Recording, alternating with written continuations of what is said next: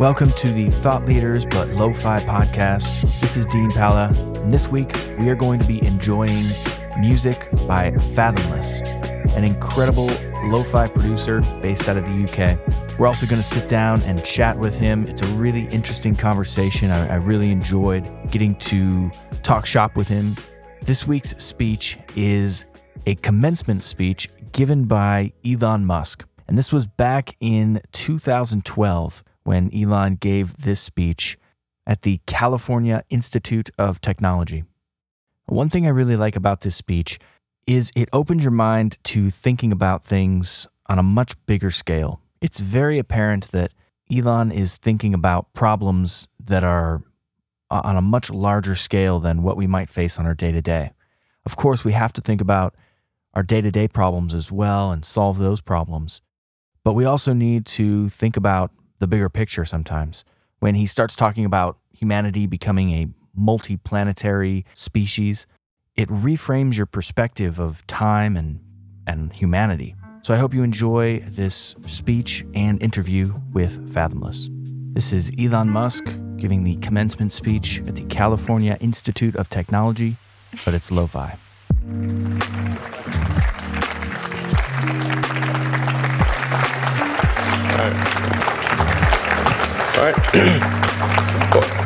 I'd like to thank you for leaving crazy person out of the description. Uh, so I, I, I thought I, I, was trying to think what what is the most useful thing that I could what, what could I say that, that could actually be helpful or useful to you in the future. Um, and uh, I thought uh, perhaps uh, tell the story of um, how I how I sort of came to be here. How did some of these things happen? And, and maybe there's some lessons there because um, I, I, often find myself wondering how did this happen. Um, so when I was young, I I, uh, I, didn't really know what I was going to do uh, when, when I got older.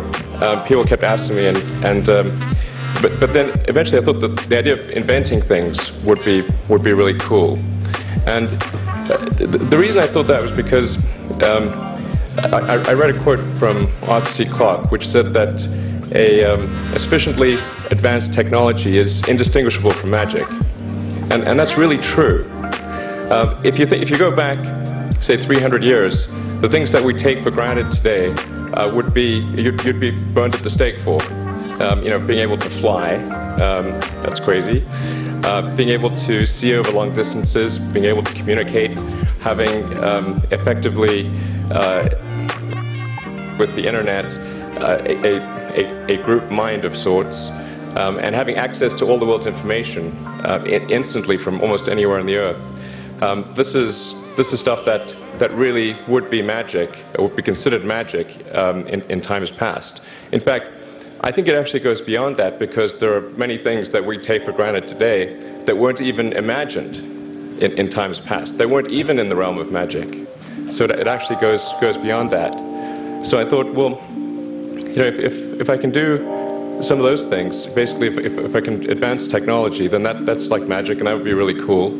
Um, and the, the, I was at sort of a slight existential crisis because I was trying to figure out what, what, does it all mean? Like, what's the purpose of things?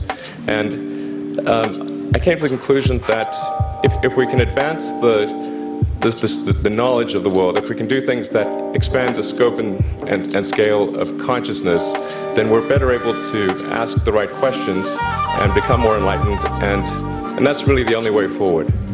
So, uh, so, so I, I, I studied uh, physics and business because I figured in order to do a lot of these things, you, you need to know how the universe works, and you need to know how, how, how the economy works. Um, and you also need to be able to bring a lot of people together to work with you to create something because it's very difficult to do something as as an individual if it's if it's a significant technology. So I. Uh, I originally came out to, to California to uh, try to figure out how to improve the energy density of, of, um, uh, of, of, electric vehicles, basically to, to, try to figure out if there was an advanced capacitor that, that, that could serve as an alternative to batteries. And um, that was in 95. And uh, that's also when the internet uh, started to happen. And, and it, I, I, I, thought, well, I can either uh, pursue this tech, this technology where success maybe may not be one of the possible outcomes, which is always tricky, um, or uh, participate in the internet and and be, be, part of it. So I decided to, to drop out. Um, now, you, fortunately, we're, we're, we're past graduation, so I can't be accused of recommending that to you. Um, and um, so, so did some internet stuff. Um, you know, did, did, a few things here and there. Um, one, one, of which was PayPal. Um, and, and, I think maybe it's helpful to say one of the things that was important there in the creation of PayPal was, uh, was, was kind of how it started because initially the, the initial thought was with PayPal was to create an agglomeration of financial services so to have one place where all your financial services needs would be seamlessly integrated and, um, and, and, work smoothly. And then we had like a little feature which was to do email payments. Um, and whenever we'd show the, show the system off to someone, uh, we'd show the hard part, which was the, um, the agglomeration of financial services, which was quite difficult to, to put together. Nobody was interested. Um, then we'd show people email payments, which was actually quite easy, and everybody was interested. Um, so uh, this is, uh, I think it's important to, to, to, take feedback from your environment. Um, you know, it, you, you want to be as closed loop as possible. Um, and uh, so we focus on email payments and really try to make that work. And, and that's what really got things to take off. Um, but, but if we hadn't if we hadn't responded to what people said, then we, we, we probably would not have been successful. So it, it's important to look for things like that and, and focus on them when, when, you, when you see them and correct uh, your, your prior assumptions. And then. Um, the, go, going from PayPal, I thought, well, what, what are some of the, the, the other problems that uh, are likely to most affect the, the future of humanity? Um, it really wasn't from the perspective of what, what's the rank ordered best way to, to make money, um, which, which, is, which is okay, but um, it, it, was really what I think is going to most affect the future of humanity. So the, I, I think the, the, biggest terrestrial problem we've got is uh, sustainable energy, both the production and consumption of energy in a sustainable manner. If we don't solve that this, this century, this century we're, we're in deep trouble. Um, and then the, the other one being the extension of life beyond Earth to make life multiplanetary. Um, so uh, that's, that's, that's the basis for, the, the latter is the basis for, for SpaceX, and the former is the basis for Tesla and, and SolarCity. Um, and, and, when I started SpaceX, um, I, it, it, actually, initially, I thought that, well, there's, there's no way one could possibly start a rocket company. I, I wasn't that crazy. Um, but, but then uh, I thought, well, what is a way to um, increase NASA's budget? That was actually my initial goal. So I, I thought, well, if we can do a low-cost mission to Mars, something called Mars Oasis, which would land seeds with, uh, with, dehydrate, with, with seeds in dehydrated nutrient gel, and you hydrate them upon landing, and then you have this great sort of money shot of green plants on a red background. And the the, the, the, public tends to respond to um, uh, precedents and superlatives. And this would be the first life on Mars, the furthest that life's ever traveled, as far as we know. And, and I thought, well, that, that would get people really excited and, and, uh, and therefore increase NASA's budget. So, so obviously, the, the financial outcome from such a mission would probably be zero. Um, so anything better than that was on the upside. Um, so I actually went to I went to Russia three times to, to look at buying um, a refurbished ICBM uh, because that that was the best deal. Um, and uh, I can tell you it was very weird going there in, in 2000, late 2001, 2002, going to the, Russian rocket forces and saying, I'd like to buy two of your biggest rockets, uh, but you can keep the nuke. that, that's a lot more. Um, and uh, was, that was 10 years ago, I guess. So um, they, they, they, they, they, thought I was crazy, but, but I did have money, so that was that was okay. Uh, um, and after making several trips to, to Russia, I, I came to the conclusion that that actually uh, uh, my, my, initial impression was was wrong about uh, the, because my initial thought was well that, that there's not enough will to explore and expand beyond Earth and have a Mars base and that kind of thing. But I came to the conclusion that that, that was wrong. Um, in fact, there's plenty of will, particularly in the United States, uh, because the United States is a nation of explorers, of people who came here from, from other parts of the world. I think the United States is really a, distil distillation of the, the, spirit of human exploration. So, um, but, but if people think it's impossible, then uh, or it's going to completely break the federal budget, then they're not going to do it. So after my third trip, I said, okay, well, what we really need to do here is try to solve the, the space transport problem, and uh, and started SpaceX. Um, and uh, this this was against the advice of pretty much everyone I talked to. Um, one friend made me sit down and watch a bunch of videos of rockets blowing up. um, let me tell you, he wasn't far wrong. Uh, think, think, it was it was tough going there in the beginning uh, because I'd never built anything physical. I mean, I built like little model rockets as a kid and that kind of thing, but um, I'd never had a company that built anything physical. So I had to kind of figure out how to how to do all these things and and bring together the right team of people, and um, and and so we, we we did all that and and then failed three times. Um, it, it, it, was tough tough going. Um, because the thing about a rocket is that the, the, the passing grade is 100%. Uh, and uh, you, you don't get to actually test the rocket in the real environment that it's going to be in. So I think so the best analogy for, for rocket engineering is is like if you want to create a really com complicated bit of software, um, you, you can't run the software as an integrated whole, and you can't run it on the computer it's intended to run on. But the first time you put it all together and run it on that computer, it must run with no bugs. That's that's basically the essence of it. Um, so so we, we, missed the mark there. Um, the, the, first launch, I was picking up bits of rocket near the near the launch site. It was a bit sad. Um, and uh, but we, we, we learned with, with each successive flight, and, uh, and we're able to, with uh, eventually with the fourth flight in 2008, uh, reach orbit. Um, and that was also with the last bit of money that we had. So um, thank, thank goodness uh, that, that happened. Um, it, I think the saying is fourth time's the charm. Um, so, that, so we, we got the Falcon 1 to orbit, and then uh, began to scale that up to, to the Falcon 9, which is um, about an order of magnitude more thrust. It's uh, around a million pounds of thrust. And we managed to get that to orbit and then uh, developed Dragon spacecraft, uh, which um, recently was able to dock and return to Earth from the space station. Um, that was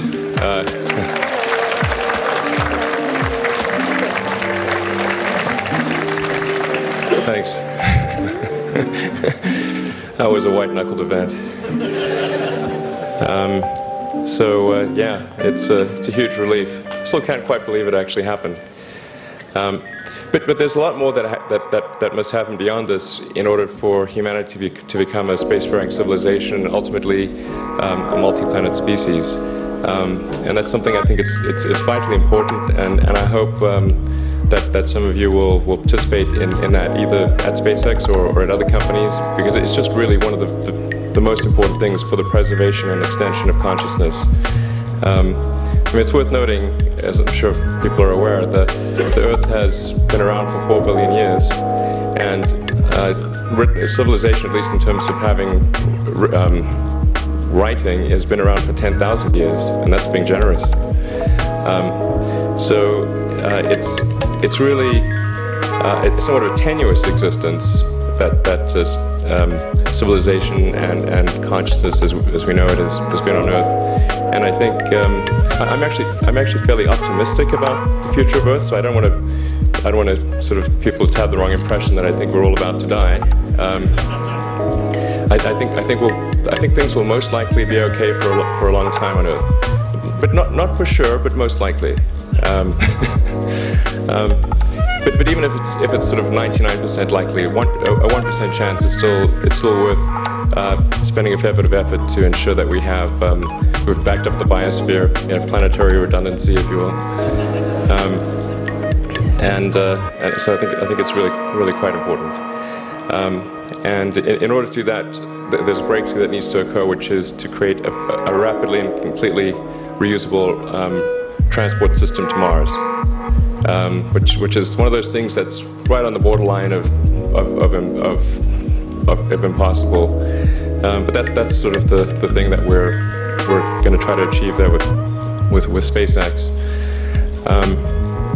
And then uh, on the on the on the Tesla front, uh, the, the, goal with Tesla was really to try to show that what, what electric cars can do, because people had the wrong impression. We had to um, change people's perception of an electric vehicle, because they used to think of it as something that was slow and ugly and had low range, kind of like a golf cart. Um, and, and so that's why we created the Tesla Roadster to show that you can be fast, um, attractive, and, and long range. Um, and, and, it's amazing how, um, even though you can show that something works on paper, uh, you know, and, and, the calculations are very clear, until you actually have the physical object and they can they can drive it, it doesn't really sink in for people. Um, and so that, that I think is, is something worth noting. If, if you're going to create a company, the first thing you should try to do is create a working prototype. Um, you know, everything, everything looks great on PowerPoint. you, can, you can make anything work on PowerPoint. Um, but if you, have a, if you have an actual demonstration article, even if it's in primitive form, that's much, much more effective for convincing people. So, um, so we, we made the Tesla Roadster, and now we're coming out soon with the Model S, which is a, a four-door sedan. Uh, because after we made the Tesla Roadster, people said, "Oh, sure, sure. We, we always knew you could make a car like that. It's an expensive car, uh, and it's low volume and it's small and all that. But you couldn't make a real car." Uh, like, okay, fine, we got to make that too. Um, so that that's coming out soon, um, and um, yeah, so that that's that, that's that's the I think the the, the, the, where, where, things are, and, and, and hopefully that there are some lessons to be to be drawn there. Um, but um, I, I, think the, the, the, overarching point I, want to make is that um, you, know, you, you, guys are the, the, magicians of the 21st century. You know, um, don't let anything hold you back. Uh, imagination is, is the limit, um, and um, go out there and create some magic. Thank you.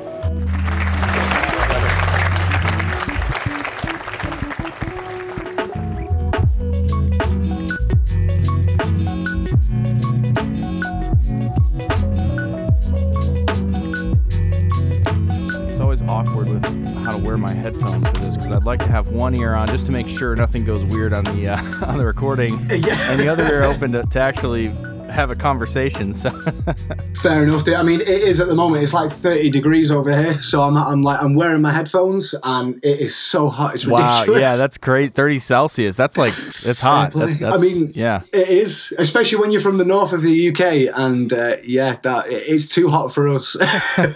you know, here here in, uh, in Los Angeles, we typically if the if the weather gets anything far out of the 70s, we're, we're going to complain about it. Yeah. But uh, yeah, good stuff, man. Well, tell me about yourself. Yes, so um, yeah, I was born and raised um, just outside a town called Crewe. Um, not sure if you would have heard of, of it over there in LA. Um, so it was just just south of Manchester. Mm-hmm. Well, I went down to university. It went down to Southampton for about two years, and then just yeah, did, in the north of the UK we have we have the hills and we have nature, and I just missed it a lot. So yeah, basically I, I came back up. Um, started chilling back up in in the hills near the Peak District, and nice. yeah, pretty much been here ever since. Amazing. And so, when did you start with music? Initially, the the actual first stages uh, would have been in high school. I was about fifteen at the time. Mm-hmm. Um, so yeah, we had uh, we were pretty lucky to be fair. We had a, a music tech course, as at the time I'd, I'd, always been interested in electronic music, dance music. Um, so I thought, yeah, great opportunity. Um, I'm, I'm going to test this out, and that's when um, yeah, just started using Fruity Loops, um, smashing away grime beats, and um, you know a couple of good friends who, who I'm still good friends with these days. We we just used to meet up, make tunes, and um, yeah, just have fun with it and, and, enjoy the whole process from start to finish. So you started with your your DAW. That was kind of your first uh, experience with music then was was actually on the production side, not necessarily uh, as an instrumentalist. Yes, um, in fact, yeah. Now, now the mind opens up a little bit. I did take guitar lessons. Um, what? How old was I then? I was probably about 12, 13 at the mm-hmm. time, but I, I was one of those annoying students where, you know, the te- I, would get in and the teacher was like, right, okay, do you want to learn scales? Do you want to learn theory? And I was like, no, teach me how to play this song. Yeah. And then it just became, yeah, it was like, I came round, he taught me how to play this song, I left, I'm like, yeah.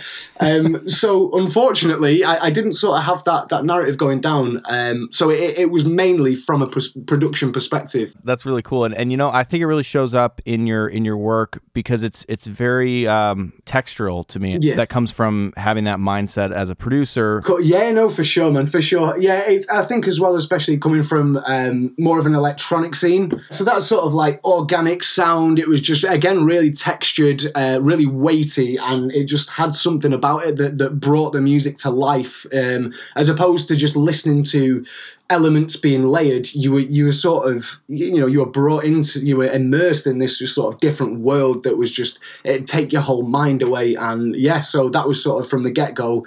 I'd you know I'd hear hear certain artists and, and I'd be thinking, yeah, I want to make sounds like that, or I want to make music like that.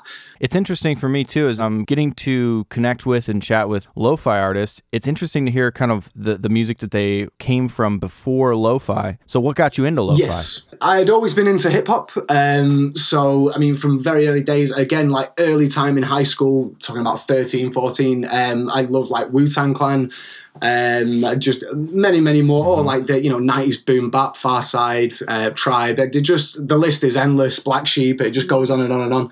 And I, I think, to be fair, um, it was actually a good friend of mine, uh, Scott or Catch ninety two, who showed me an artist. Um, this must have been about six years ago now, and he showed me. I think it was Manny. He just showed me. It was just beats on his page and it was like the rawest flips mm-hmm. and it had everything for me. It had everything that I, I you know, I, I, loved in dubstep, everything I loved in the electronic music, hip hop, but at the same time, there was just this sort of. Ah, it was the imperfections mm-hmm. that really sold it to me. It was just those moments of like, is this meant to happen? Mm-hmm. Or I don't know, but you just go with it. And yeah, it just takes you on a journey again. I love that. I love that. Yeah, you know, that's uh, the imperfections. That's something that dating back to you know the roots with the boom bap stuff you know all of your your J Dilla style drums where it's just the kick is kind of all over the place but but at least the snares yeah, on time so it kind of you have a groove there and it feels human but I, I really love that about your productions as well it's it's um there, oh, there's so much detail there tell me about so you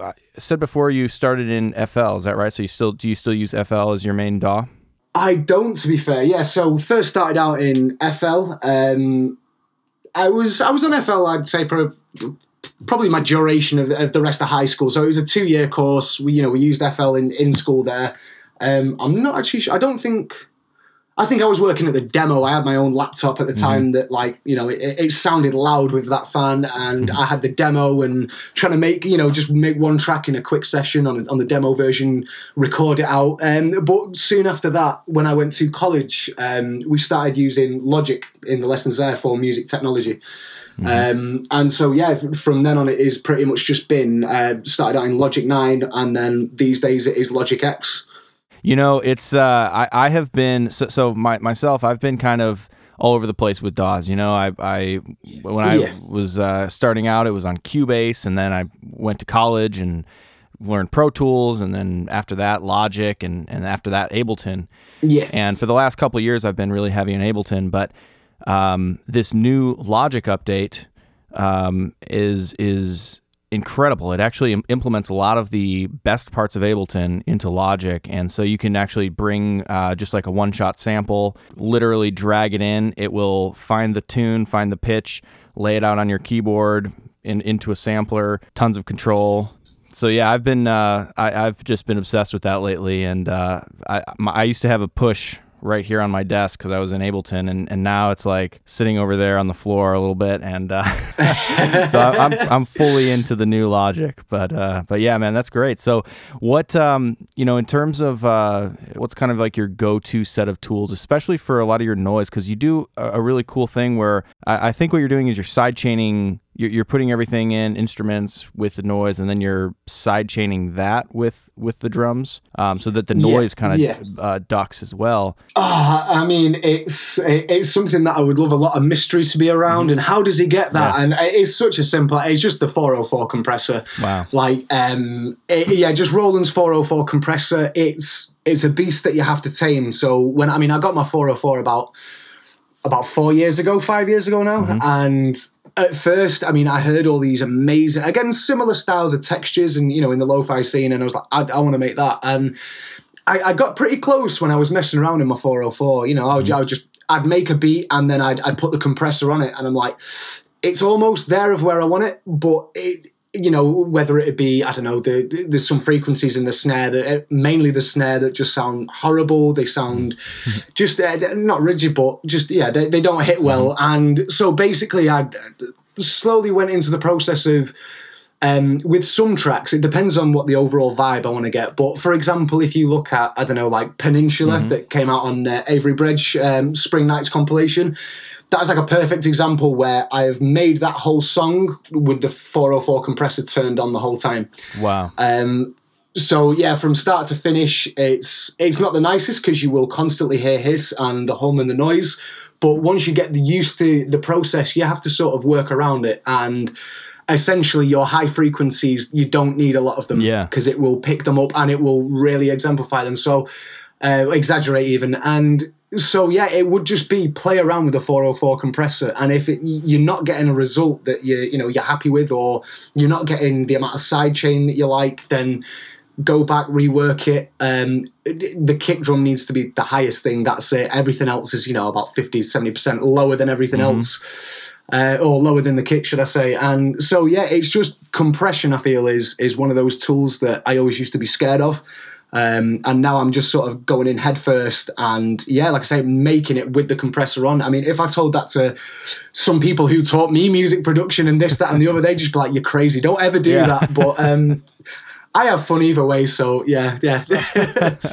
That's awesome. You know, sometimes that's like the best when you're when you just do something that like you know you're not supposed to do, but then it just turns out amazing. It's like, wow, I should have been doing this forever. Yes, yeah. One thing that I found the hardest thing with it is um, dynamics. So it is possible to get a really nice range of dy- dynamics even with the compressor on, but it is also very easy to to go too far down that rabbit hole and you end up with this finished track that you love and it's pumping, but then you're just thinking there are no dynamics in here. This doesn't have a quiet part. It's just full force. So yeah, keeping that in mind and yeah, experimentation, of course. So yeah, that's so interesting. So what's your you know is your is your workflow basically um, to do everything in the 404? Like, do you basically? Uh, I, I I can't remember. Is there a multi-track? There's multi-track in the 404, right? Um, it's a bit, yeah. So you've got your pattern sequencer, um, in which you can obviously record a, a variety of different patterns and then link them and chain them up. Um, I have, I, I did do that up until I'd say about about a year ago. Um, a lot of stuff was in the 404. When I first got it, obviously I was obsessed, so I, I, I didn't touch Logic for about a year. I was just like, I don't need a DAW. This is fine. Um, but um, yeah, well, so now it's my process now. Basically, having got um, an OP1, which has just been like the best bit of debt I've ever got myself into. Um, like, that's all I can describe it as. Um, and so my process now is I've got my OP1 for um, essentially synthesis, creation, eh, just sample cutting and chops. I just find the workflow just you know massively sped up compared to working on the 404. Um, so yeah, I'll do a lot of stuff on that. Um, I will then track everything out into Logic and layer everything within Logic. Uh, and then nowadays, I'm pretty ashamed to say my 404 is pretty much just like outboard gear. So it just sits here on my monitor just for when I need that compression or maybe a little bit of um, a little bit of effects playing around, you know, isolating, etc. Um, so yeah, I mean, sometimes I look at it, and I'm like, I, I need to get back into that 404. Yeah. But um, yeah, with the OP one, that's just I don't think it's happening anytime Yeah, soon. that's so cool. Actually, that you know the OP one, that's a piece I've been uh, eyeing up for quite a while, and I haven't pulled the trigger yet. But I think you might inspire me to do it. Sounds uh, it Yeah. sounds like a fun one, and I know a couple buddies of mine have uh, have them, and they're they swear by them. The the intersection of hardware and software here. How much are you actually doing in the DAW versus um, you know? Do you do a lot of a lot of mixing, or is it pretty much all hardware and then and, and using that to kind of get your sounds? Yeah, so it's um, it's a balance, and it usually it's hard to pinpoint because yeah, I, I will start making a track in one way, and it can so easily just digress and end up in in, in a completely different way that I intended. But generally, it's I um, let's say we're working with the OP1. This would just go straight into Logic. Everything would be layered up, and then from then I would probably spend a good day or two on each track just I don't know. Maybe if I'm not quite happy with it, you know, I'll do a lot of mixing anyway. A lot, a lot of most of my time that I spend is just mixing and getting levels right, working with EQs. Um, I don't really do much modulation or or, or that many creative types of I say processes in, in Logic anymore. Mm-hmm. Um, I just find that it's just too time consuming, if anything. Yeah. Um, so yeah, I based on I'd probably say about 50 50 wow. because it can just swing one way or the other completely depending on the track. What's the last thing that you, uh, the last major tip or breakthrough you had that really uh, opened things up for you? Um, so I don't have to think about that one for a second. One that I can say just off the top of my head would be um, A equals 440. So it, for anyone who doesn't know, um, it, it's just a way that I found to make certain pads um, and certain sounds from anything. Uh, you could literally just record outside of your window with a little bit of foley. And I learned this technique of where or basically um, the key of A is around 440 hertz, and so essentially you would record anything, you'd put that audio into, I'd, I'd, use Logic myself, and then I would get an EQ and I would spike up 440. So I, you know, I'd do a, a bell up 440 hertz, I'd probably get another two EQs doing the exact same thing just to really boost this one frequency. Um, still having all the textures around that sound that you've got to you know to be used and import that into EXS. And then you just have a completely playable sample that you recorded from absolutely nothing. Wow, that is so cool. So you're you're boosting the fundamental. Yeah. Have you ever played around with boosting harmonics of that fundamental? Do you know what? I, I actually haven't. I haven't used this technique in uh, I'd say a couple months mm-hmm. now, but I have been meaning to expand on it. But I can imagine that would get some really nice overtones going. Yeah, on. wow, that's pretty amazing. That's uh, I, have never thought of that. Uh, you know, taking that kind of approach where you're just just crazy boosting with an EQ, uh, the fundamental, um, and then and then using that in a sampler. That's uh, I'm going to try that out later. That's uh, that's a really cool, uh, definitely really cool thing to do. you know you're prolific with your with your releases, especially um, your your singles this year. I, I think uh, I didn't actually do a full count, but um, it looks like you're releasing uh, very frequently here, every few weeks, maybe. Is that right? Yes, yeah, yeah, pretty much. So um, yeah, I've had a, uh, I'd, I, I had this period of time uh, at the end of last year where I was so motivated, or I just felt so creative. I ended up spending hours and hours and hours each day, just you know, producing, mixing down, uh, just on the creation stage. And I just ended up with this huge backlog of, of beats, just so many beats. I was like, I don't know what to do mm-hmm. with this. Um, and so it just the process of reaching out to you know different people, whether it be uh, Leon at Avery Bridge um, or any, any, other labels, it just like I've got this for you, I've got this for you, I've got this, um, and so yeah, that that process was quite smooth having having had that backlog. Um, but I think it, it's hard to keep up with mm-hmm. having so many releases, and it's one thing that you know, in for example, the rest of this year, I mean I have a few big projects coming up, and I, I don't want to jeopardize them just by, you know, oversaturating the market. I want to focus on quality. So um, it's a good, you know, I, have enjoyed putting out loads and loads of music. Definitely, um, it's been a great process. But I think it's sort of I'm I'm trying to find my feet a little. Well, I am finding my feet a little bit more now, and it's just finding where to ground them and where to sort of say, okay, yeah, I'm I'm not going to release as much, but you can expect it's going to be quality when it is. That's awesome. Do you follow uh, or, or, do you have any favorite playlists uh, that you listen to as as? Uh... Yeah, so there's I mean there's definitely a fair few. Um, I mean there's so many to shout out. To be mm-hmm, fair, yeah. this is where this becomes um, I, one that has uh, I must admit that as always sticks out into my mind um, would be Tsunami Circle. Um, and so it would be the Stormy Sundays playlist. I think uh, Damon, the guy who runs that, he, he's, always just put so much care and effort into the music he selects um, that it's always just a joy to listen to because you know that he's he sort of put his head down and he's listened to each track and, and really thought about why that would fit the playlist as opposed to just oh it's lo-fi it fits mm-hmm. yeah i love that when curators uh, you know they, they you can tell that you know even in like the transitions it uh it you can tell like wow this song really did fit after that last song and and i'm excited to hear what comes next it's not just a random you know block of, of songs so that's that's cool uh, yeah, Tsunami Circle, and then the actual playlist, uh, I believe, is called Stormy Sundays. Is there anything else on, on your side that you wanted to shout out? Yeah, for sure, man. Um, so, I mean, I, I suppose the biggest, um, the biggest pinnacle in my career so far is is going to be soon upcoming. Um, so, in throughout August, I'm I'm not sure on the exact release date yet, but between August and September, um, Fathomless will have a new album out that I am seriously, seriously excited for. Um, I don't want to give too much away at the moment, but all I can say is I'm pretty sure there's going to be a vinyl involved there. Amazing. Um, so yeah, I mean, it, it's surreal for me. I remember this time, this time last year. It would be this time last year that I was like, you know what, my goal right now is just to get a you know a vinyl record out, and that mm-hmm. that was all that was in my sights. And then I smashed that um, by the end of last year, and then to have my second one now, it's just yeah, it, it's surreal.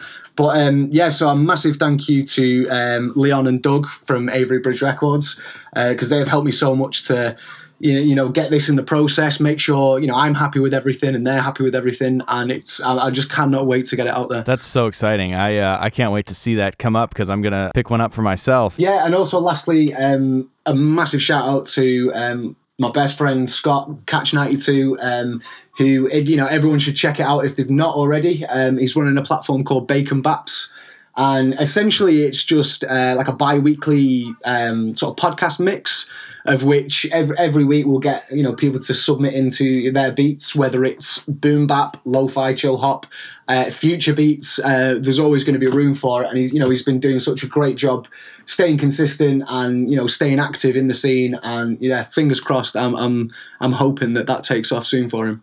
Good stuff. Well.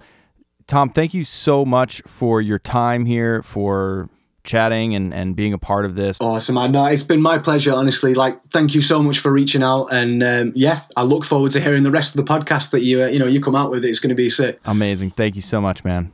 Such a pleasure to speak with such a talented lo fi producer. Be sure to check him out on Spotify, Apple Music, wherever you listen to music. I hope you've enjoyed this episode of the Thought Leaders But Lo-Fi podcast. If you did, please share this podcast, leave a review. It would really help us out and be much appreciated. I'm going to play you out on one of Fathomless's recent releases called Leçon de.